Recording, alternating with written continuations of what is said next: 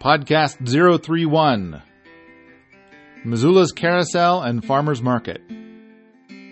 Sponsored by my buddies at PantryParatus.com. They sell food preservation tools.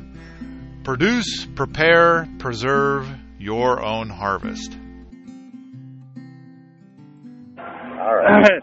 So, yeah, now your eyebrows look good for the podcast. Good show. Yeah. All right, so I'm here with Jeff Bednark. He's been in a whole bunch of my videos, the rocket mass heater videos, a bunch of those, and the portable rocket mass heater, and then the one about the farmers market in Missoula, and now what was it, like 20 years ago, 15 years ago, that I had that online thing before the internet. It was in 1991, right, max. 20 years ago. And the Missoula Area Conferencing System. That was back when computers were gas-powered by then, weren't they? Mine was pedal-powered. Yeah. You gas users. You know. Actually, you ride your bike. You fire up your car maybe once a month, don't you? A couple, two times. I mean, one of the reasons why I moved to Missoula 25 years ago or whatever it was because it's a big bicycle community. Yeah. And, recently there was somebody did some sort of thing saying who are like the top 10 bicycle communities in the United States, and they rated Seattle number 3, and I thought, what? How is Seattle ahead of Missoula? Maybe Missoula wasn't big enough, because Missoula's only 85,000. Right. Maybe you had to be like 100,000 or bigger to even get on their list. Sometimes they do that by dollars spent on bicycle facilities. Oh. And a big city like that's got more money to throw at bicycle facility, so that could be it. Well, I don't see nearly as many bicycles on the road in Seattle as I do in Missoula. Right. So, today's podcast has very little to do with permaculture, unless you kind of take in the spin of I don't know, urban design kinds of stuff. And now we're talking about the culture in permaculture, not the perma in permaculture. I don't know. I think people would say that. Because now that's what they say is it's not permanent agriculture, they say it's permanent culture. Right. They're trying to make the move in that space. But now, when I met you, you were the director of the Missoula Redevelopment Agency, and you were doing all kinds of stuff to overhaul Missoula. And I remember one of your pet projects at the time, when I first met you, was you were ramping up this Saturday market thing. Right. And while you always pointed to everybody else who did all the work there, I know you were a huge player. Like, I think if it wasn't for you, the Saturday market here would be lame. But and that's based on what little I know at this time. Right. And I also remember that you talked to me one day, and you were all excited. This guy came into my office, and he has, at his house, 3 carousel horses that he caught. So at the time, he was working on number 4. You told me this. Okay. All right. He's got 3 done, and he's carving up a 4th, and he asked me, Could we build a carousel? and you didn't tell the guy no. You said you got this idea, so you were asking me, what do you think? Right. Would people go for it? Right. Well, that's basically what happened. The man you're talking about, his name is Chuck Kaparich. And he's a woodworker and been around Missoula for a long time. Now, I think as a woodworker, the important thing to point out is he was a cabinet maker. The first carousel horse he carved, he just got this idea to do it one day, and he had never carved anything in his life. The first one that he did, he wanted to carve for his wife for a birthday present. And his initial idea was that he was going to buy her one. And so he was trying to find carousel horses, and he found this guy, I think he's in California, he was referred to as kind of the guy who knew everything about American carousel horses, and he said, can you tell me where to get a hold of one of these horses? And Chuck related to me that the guy just chewed him out. And he said, sir, it's guys like you that are making America's carousels disappear, because what happens is, the horses are worth more individually than they are collectively on a carousel. So it makes more sense to break up a carousel and sell off the individual animals because you get a lot more money. And that was what was happening to America's carousel. So Chuck kind of abandoned the idea initially that he was going to buy an authentic horse. But the guy said, I know where you can get plans to build a horse. And Chuck said, I work in wood all the time. Tell me how to get the plans. So the guy sent him the plans, and he built the first one. And he said, you know, that guy's right. Carousels are disappearing all over America. We need to do something to reverse that trend. So he decided right then and there that he was going to carve a carousel. And he first went to then Mayor Kemmis and said, Mayor, city ought to give me a place for my carousel. And the mayor said, I think you need to go talk to Jeff Bednark over at MRA. So Chuck came to see me, and he brought in a couple of his horses, and he said, if I build a carousel, will the city of Missoula give it a good home? And I have to admit that initially my perception was, this guy is a lunatic. But then he started telling me the story about how he came to understand why we had to reverse the trend of disappearing carousels. And I said, you know, I think this guy's got the passion to do this. And so I said, yeah, I'll tell you what, we'll try to do this. I'm going to put you on the agenda for the next MRA board meeting, and we're going to take this to the board, and I'm going to recommend that we figure out some way where we can help you do this. So we took his idea to the MRA board. They loved it, and the board told me, they said, Jeff, you have our blessings. Go help this guy figure this out, figure out how to do this. We want to see this happen too. And so it was because my board shared the vision. There you go. You're giving credit to everybody else again. I wouldn't have done it if they hadn't said to do it. Well, okay, yeah. They gave me the authority to spend my time and resources. You could have shut the guy down, but the thing is that when you talked to me about it, which I think was before he went to the board, mm-hmm. You were excited. Well, I am. You were like, what do you think? What do you think? I got excited after the first 10 minutes of talking to him. Then I was sold. And as we got into the project, he had talked to some other people who also fell into the sway of this wonderful idea. They all wanted to see it happen. And so there were all these people kind of feeding in little bits of assistance to Chuck to do this. And, of course, his thing was he was carving these beautiful horses, because that's the main part of a carousel, is these great horses. And so we were talking to him, and we said, Chuck, how long does it take you to carve a horse? And he said, 400 hours maybe. 400 hours, that's 10 work weeks. And let's see, we need 40 horses before we can open, and that doesn't give you any other job. You're just doing this. And we realized, you know what, you cannot do this by yourself. You need help. And so Chuck offered a course at Continuing Ed at the VOTEC, which or whatever it was called, saying, you know, how would you like to learn to carve a carousel horse? Right, I remember that. And people came out of the woodwork. I want to learn. And then Chuck had this whole crew of people working that he taught how to carve. Okay, there was talk about the carousel before that. People are talking about, let's build a carousel, right. Could we? Right. And I mean, like, I don't think there was anybody against the idea. Well, there was. Was there? There was one person, because as we were thinking about where this should go, we looked around, and I said, you know, it really should be in the downtown, and the one place downtown to have it is at Caras Park. And so what we did is we got an aerial photo and a plan of the park, and we laid out a 100-foot by 100-foot square. And we said, the carousel shall go in this square. And so we went to the Parks Board, we went to the City Council, and said, can we go and put this in our park? So now, my thinking was that by the time they came around to offering the classes, come on down and carve a carousel horse. Right. By then, the whole community had carousel fever.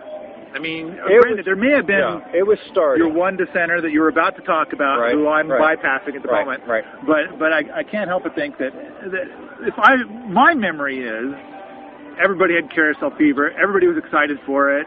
Yes, home run. Because it's like there were some things that came up, and then people were like Dan Kemmis had some ideas about some things, and people were divided about. I don't know. Here's the problem. Here's what you have to remember is that up until that time, when you said we're going to have a carousel in Missoula, your idea of what the carousel in Missoula would look like was in your brain, because we didn't have a building, we didn't know what it would look like, and so.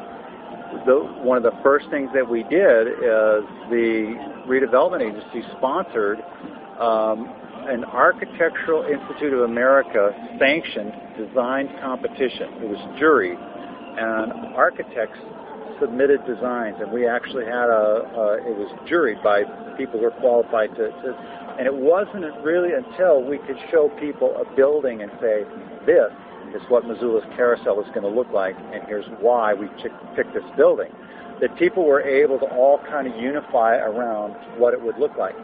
They were all thinking of a carousel that they had seen in another city, and, some rickety dump of a thing. Well, or a nice one like in Central Park in New York City or some big city where they had a lot of money to run.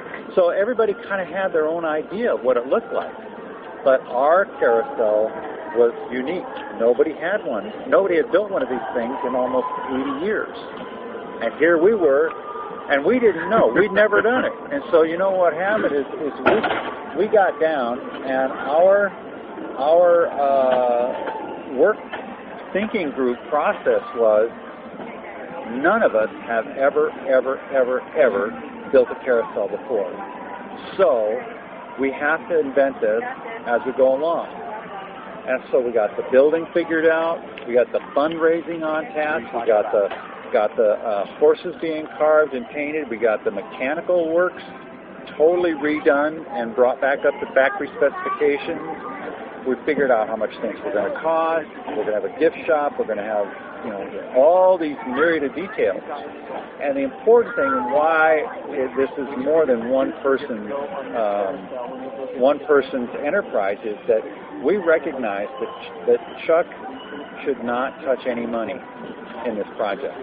Oh, that's a good point. Because people would say, if Chuck was out raising money, I gave him 20, but I only saw 15 go on the balance sheet. Did he take that other? What did he do with the other $5? Right. We said, we're going to create a nonprofit foundation, and the foundation will raise all the money the carousel needs, and the foundation will spend the money that it raises. So, Chuck, if you need wood for horses, you come and say, I need another $500 worth of wood, or I need $1,000 worth of wood, and we'll go buy you $1,000 worth of the wood that you want. Right. So that was the way that we protected Chuck from any kind of accusation of he got rich off this, or that he did something that was untoward. He got that all handled. He can be the hero that he is. And he was. And it took 5 years to raise the money, to build the building, to get everything done, and then we opened it in 1995. And it was great. We had a U.S. Senator come to help us open it. So the big thing, it took years until it opened. Yeah, 5 years. And I remember the whole community was just had carousel fever that whole time. We had a parade. So what we have here is we have 40 hand-carved horses. Each of the horses is unique. They each have a unique background. There are, for example, a couple of what are called fjord horses that are modeled after horses that are found only in Norway and in Scandinavia, and there's 2 of those. So, and there's another 4 horses that share one. The penny horses? Yeah. Tell me about horse. Okay, the fitness is awesome. Okay. This is awesome. Okay. Part of carousel fever was that there were 2 fifth-grade teachers that they came to us and they said, we want to get our kids involved. Kids should be part of the carousel, and we want to teach them something. And so at the time, we had a policy that for $2,500, you could adopt a horse, and if you adopted the horse, you got to design it. You got to say what it looked like, what pose it had. You got to do all this stuff. And so the... Was it $2,500? I thought it was $10,000 per horse. No. Like pay for the building and everything. No, no, no. $2,500 per horse. $2,500. And so these teachers set the school children, the fifth graders of Missoula, to work to raise 1,000,000 pennies, whiwhich is $10,000, which is 4 horses. And they set it up so that the 4 classes that raised the most money got to design the horse. And so we have Sir Franklin, we have Merriweather, we have Snapple. I always forget the 4th one, but you can always tell the penny ponies because they are all 4 together. They're in the middle row of the horses, or the middle rank, as it's called, and they all have pennies embedded in their bridles or in their saddles. So you can never miss the horses that the school children of Missoula raised the money for. Footnote, million pennies weighs 6,284 pounds. Was it all in pennies? It was all in pennies. They didn't bring a nickel once in a while? No. It was all pennies. And what we heard back was that some of these kids were doing their chores around the house. They were making crafts, and they would sell them on the streets or at the farmer's market or something, and they would charge pennies. It would be like, this is 4 cents. Exact change required. And so that was the way that they would get pennies. If you gave them a nickel, they'd say, no, guys, if I take your nickel, I've got to give you back a penny. And I need pennies. I don't need nickels. And so won't you buy 2 or 3 things and pay me in pennies? So that was kind of how that all worked. But it was really kind of a tremendous thing. Because what that means is that of all the people who adopted horses that are on the carousel, 5th-grade children are responsible for more horses than anybody. And that's the way it should be. Children are at the head of the pack of the people who sponsor horses. And I love that. It's a great part of the story.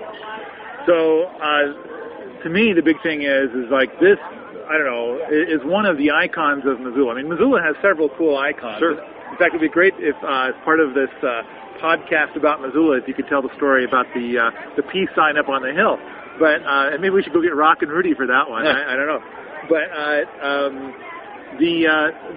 the carousel to me it's like this says community. I mean, the horses are carved by people in the community. They weren't like bought or something like that.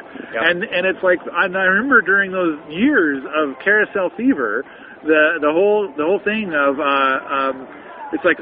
People were talking about it all the time. What's the next big carousel fundraiser event? Right. And it's like one event after another. And it's not like, I mean, you would think that after so many years it would get old going to fundraiser events for the carousel. Right.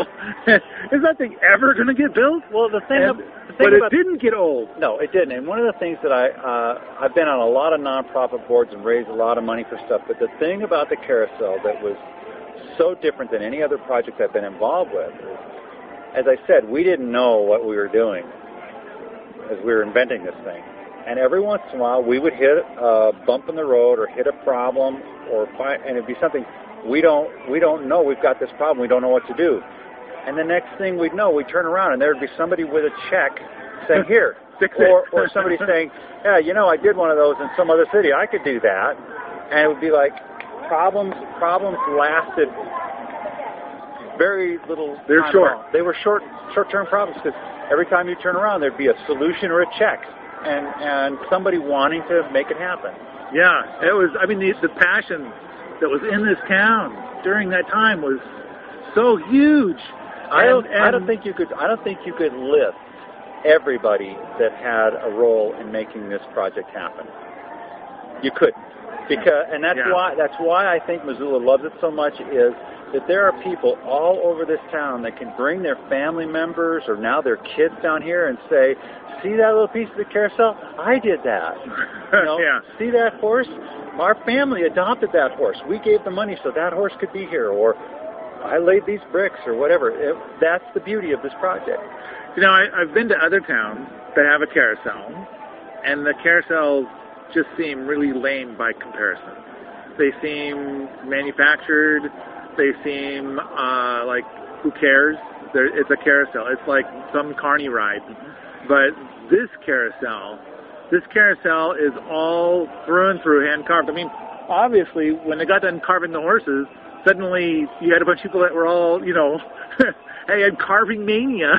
And they're still carving today. They are still. There's a workshop in our carousel, and the carvers still come down once a week and carve horses.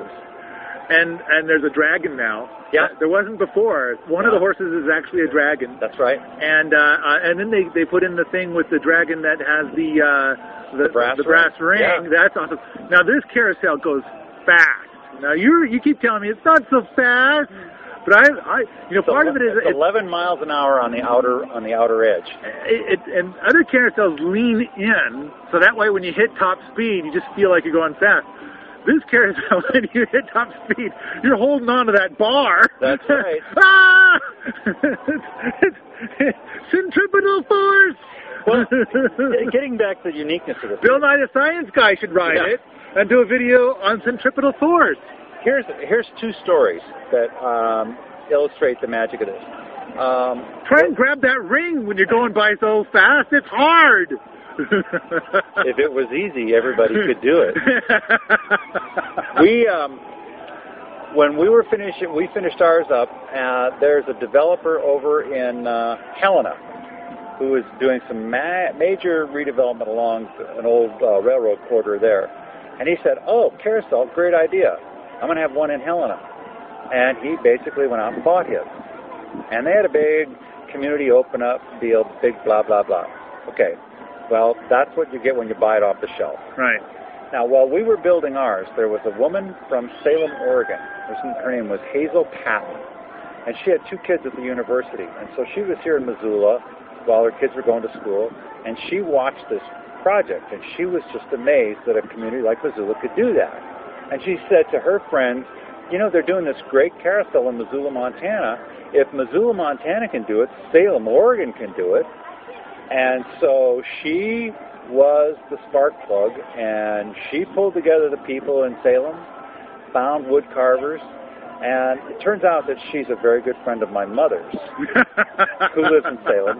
And my mother said, "I'll just have my boy Jeff come out here, and he'll set you right up." And I went out there, and our executive director, Teresa, gave them a lot of information. Chuck Kaparich gave them lots of information. And what we told them were a couple things. One, we said, when you adopt the horses, make it $5,000. We thought $2,500 was a lot. People would have done $5,000, but we had said $25,000, so it was. So in Oregon, to adopt one of their horses cost $5,000. Okay. And the other thing we told them was, make your building twice as big as you think it should be. Because we wish we had made ours bigger. This is small. Because we've been fighting for space ever since the beginning. But I kind of like that. I kind of like the fact that it pushes people together and there's a lot more conviviality. Anyway, they have on the end of the carousel building in Salem a room that's glass on three sides. And inside that room, that they're still waiting because they might need it in the future. But right now, there is a huge monster of a Dale Chihuly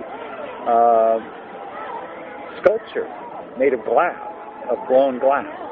And the owner put that on loan to the carousel, and now everybody in Salem can go down there and see this piece of artwork that costs $250,000, and it's there for everybody to see. But it draws them to the carousel. So there's a kind of a sister carousel now. Yes, and there are other sister carousels. There's one in Canada. And one of the things that when we were doing our carousel, we had a horse that was carved in Canada from some Canadian carvers that gave them to us as a present for our carousel. And so our carvers, every time somebody in the country is doing a carousel, We send them a horse. We'll whittle you up a horse and send it right over. That's right. And that's exactly. Because we're Montanans, and that's what we do. We're just paying forward what somebody did for us. And I love that about these carvers, is that would be their attitude, that somebody helped us, now we'll help somebody else. I like that. It's a good spirit. Yeah. So I don't know.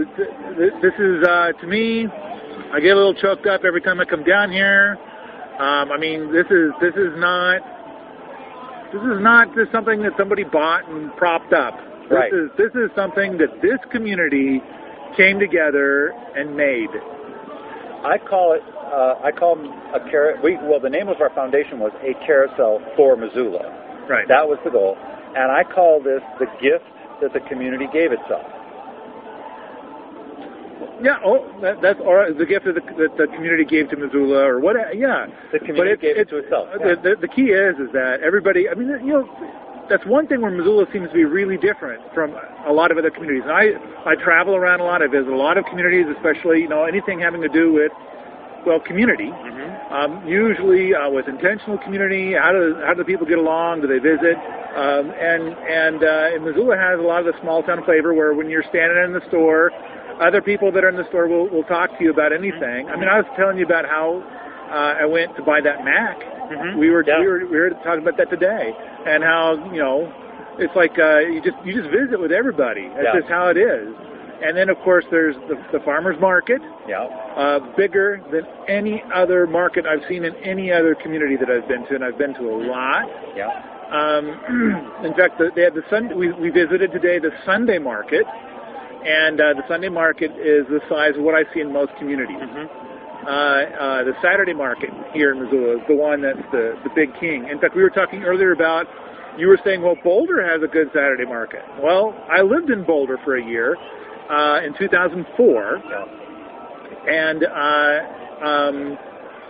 have to say that the Boulder market's about the size of the middle market. So the Saturday market in Missoula is split into three pieces. There's the first piece, which is all growies, and then there's the second piece, which is all crafts, and then there's the third piece, which is the biggest, right, which is anything goes. And so the Boulder market's about the size of the second one. Mm-hmm. So I'd say that this market here is a good three times bigger, right, probably even bigger than three times, probably four times bigger. One of the things that we're finding is that all over the country, farmers markets are growing, and so I would guess that even Boulder's market has probably changed from even in the last 7 years, because local food is such a hot thing and it's just growing everywhere. So our market is old. The original farmers market has been there for 30 years. So when it comes to community, then once again, I'd have to say that the Missoula community is far more interesting. The Missoula community is far more interesting, far more personable than Boulder. I mean, when I lived in Boulder, I don't know, I went to their Pearl Street Market a lot, because that's kind of like where most of their community stuff was happening. But it did not, I mean, it was okay, but it was certainly not a Missoula flavor. Right. And in Missoula, like when you have, so we made that video, you and I made that video for the Missoula Farmers Market. And, there were tons and tons of comments. Most people were like, wow, that is amazing. I've never seen a market that big. And there were people that were commenting that, like, well, in, like, some places in Asia, that's like their daily market. Oh, yeah. And then other people commented that, like, somebody said that they thought the Portland market might be bigger. Yeah. And I have to admit, I haven't seen the Portland market in over 10 years. So it's possible. It was pretty big the last time I was there, but I don't think it was this big. And Portland's a lot bigger than Missoula. But it's like, wow, 10% of the community shows up for the Saturday market. And it's like, I'm not a big fan of sports, right, or football, but I got to tell you that when there's a Grizzly game, man, and it's like and that's another thing. Like you go to the break, one of the main coffee shops in town, and you'll see a bunch of hippies getting together, and then Missoula's the only place I can imagine this conversation happening, where two hippies are talking, and one says to the other, "Hey, did you get your elk yet?" So it's definitely. I remember when I first got back to Missoula that there was an article in the weekly paper where a guy was talking about the etiquette of wearing your sidearm to a public event. So we've got those people here too. And so it's like no, it all works out. I mean, people that you would think would really not get along really get along, and it's because of this community ness of Missoula. Well, and I think a lot of it has to do with you, that you kind of did a little orchestrating here and there behind the scenes and in the, main flow of things. And from where I sat, a lot of it looked like it was you. Well, that's an illusion. Maybe so. I think one of the things that what you said makes me think is that, a lot of times we reduce community to a range of left to right, progressive to conservative, liberal, conservative, whatever. And I think Missoula has that, but we also have, instead of just a one-dimensional or a one-dimensional arrow that has extremes on it, we also have the other axis that goes in the opposite direction, because what that does is it allows what you said. You might find a progressive and a conservative in the same bar, and they're at opposite ends of one spectrum, but if there's another spectrum of elk hunters where some people are elk hunters and some people are not, are vegans, you might find the two people that are at the opposite end of one spectrum on political issues might be at the same end of the other spectrum on elk hunting. Right. And there's gobs and gobs of things. And rather than being mad at people because of your differences, people seem to come together because of their likeness. Well, because, if you sit around with somebody long enough, you're going to find something that you both like. And I think Missoulians know that. They may snarl at one another and whatever. But I think they know on some level, if they get together and talk long enough, they'll find something where they'll just go, oh, yeah, I see it that way. I think that... and the carousel was the one project where almost everybody was at the same place on the graph. So it didn't matter. We had bankers, we had poor people, we had grandpas, we had children. I mean, we had everybody. They all met at the sweet spot of Missoula, which was the carousel. Right. Everybody was at the same place on the graph there. Yeah, right. That's why it worked. But I think that in Missoula that kind of community-ness is just pervasive in lots and lots of things. I mean, it's everywhere. I mean, everywhere you go, everything you do, it just seems. I mean, granted, there's your negative Nellies and whatnot once in a while, but for the most part, I mean, like when you're in a small town, everybody knows everybody else and whatnot, and that's for better or for worse. Right. And here, it's kind of got a bit of a sweet spot where it's like everybody doesn't know everybody else. I mean, you see somebody you know damn near every day when you go somewhere. Yeah. And let me tell you, being a celebrity is awesome. Ha!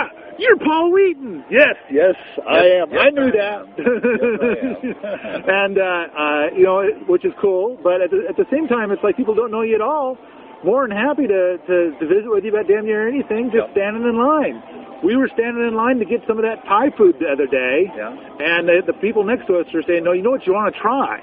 Yeah. Is this other thing, because of the whatever. And it was good advice. So that happens everywhere you go. I think so. So the Missoula Farmers Market, let's talk about that for a little bit. Okay. We'll wrap up on that note. Okay. The Missoula Farmers Market is crazy big, huge. In the video, you go into a lot of detail about how it was started for the Hmong folks. We have a Hmong community here. We have a lot of communities here. We have the Hmong community. Yep. There's a pretty significant Russian community. Yes.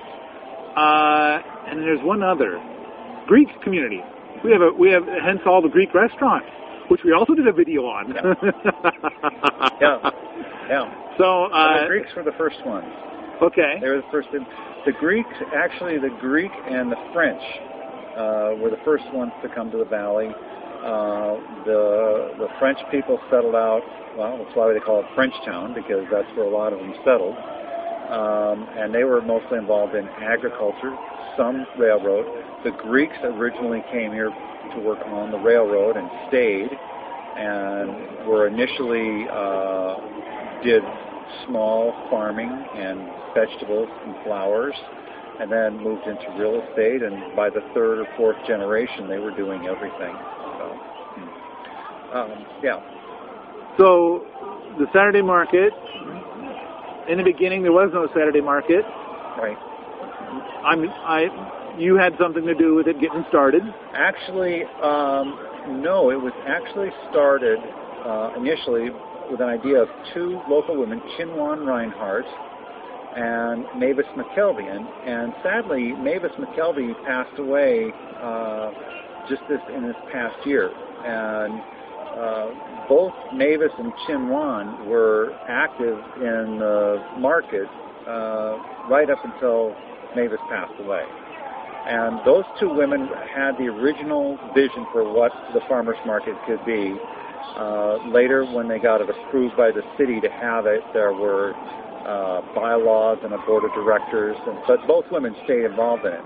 And then it was only later, in the early 80s, when we started looking at how we could improve the area around the market, because the market initially got sort of shoved off into a side street next to the railroad. Yeah, it was kind of it's like, hey, we don't need this land, you can have it.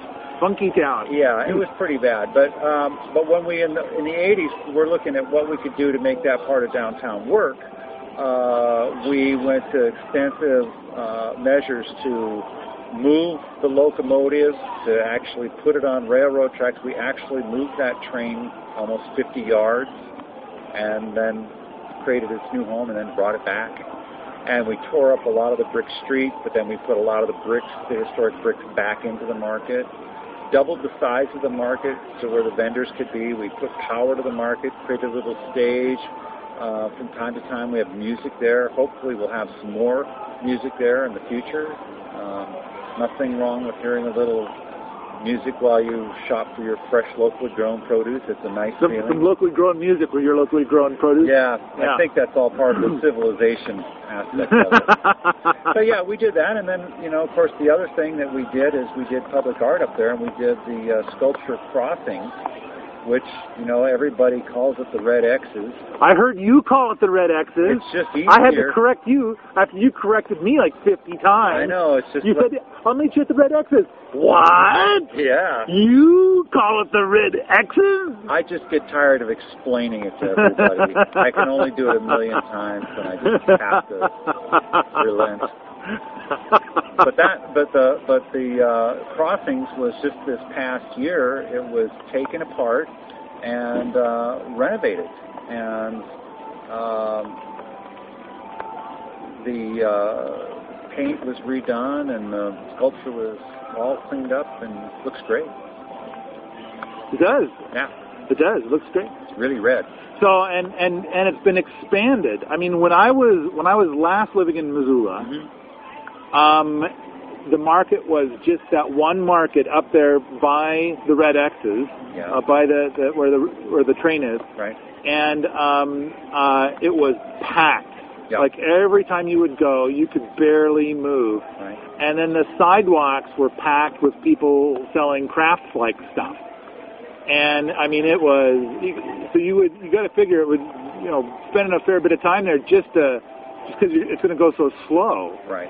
So then I came by a couple of years back, and it's massive. It's what, 4 to 5 times bigger than it originally was, and on top of that, it's all spread out. So now it's not packed anymore. Right. You can move around. I mean, right. there are some spots where it gets a little tight and things slow down, but right. For the most part, you can walk pretty freely. Yeah. Yeah. Yeah, and I think that's kind of in response to everybody wants to have a nice experience. Nobody wants to go elbow their way to the kohlrabi. I mean, you want to be able to get stuff. The other thing is, it's a social event. You see your friends and neighbors there. You want to be able to visit with them without impeding other people shopping there. So the idea is that you need to create enough space for people to socialize and to shop and to circulate. So that's why it got moved. And it's also why we chose to open the People's Market, as it was initially called, 2 blocks away to separate the crafts from food. Okay. So, Jeff, You're awesome. Missoula's awesome. Missoula's crazy awesome. You're awesome. And we're out here in the pouring rain. We're awesome. Doing this. And I think as it's starting to rain really hard now, I'm thinking, you know what? I think this podcast is over. My podcast is done for the day. Okay. But I think it was a good one, and I'm bonkers about Missoula. I'm so glad to be back. It just feels like I'm home, and I'm glad that it went on and did awesome stuff without me, and I am just so excited I'm going to pop. Well, and I just can't help it. Do a podcast about Missoula as long as I'm doing podcasts, because Missoula is just fucking awesome. Well, Missoula's glad you're back, Paul, and we're looking forward to your contributions to making Missoula even greater. All right. So if you like this sort of thing, come on out to the forums at permies.com, where we talk about Missoula, homesteading, and permaculture all the time.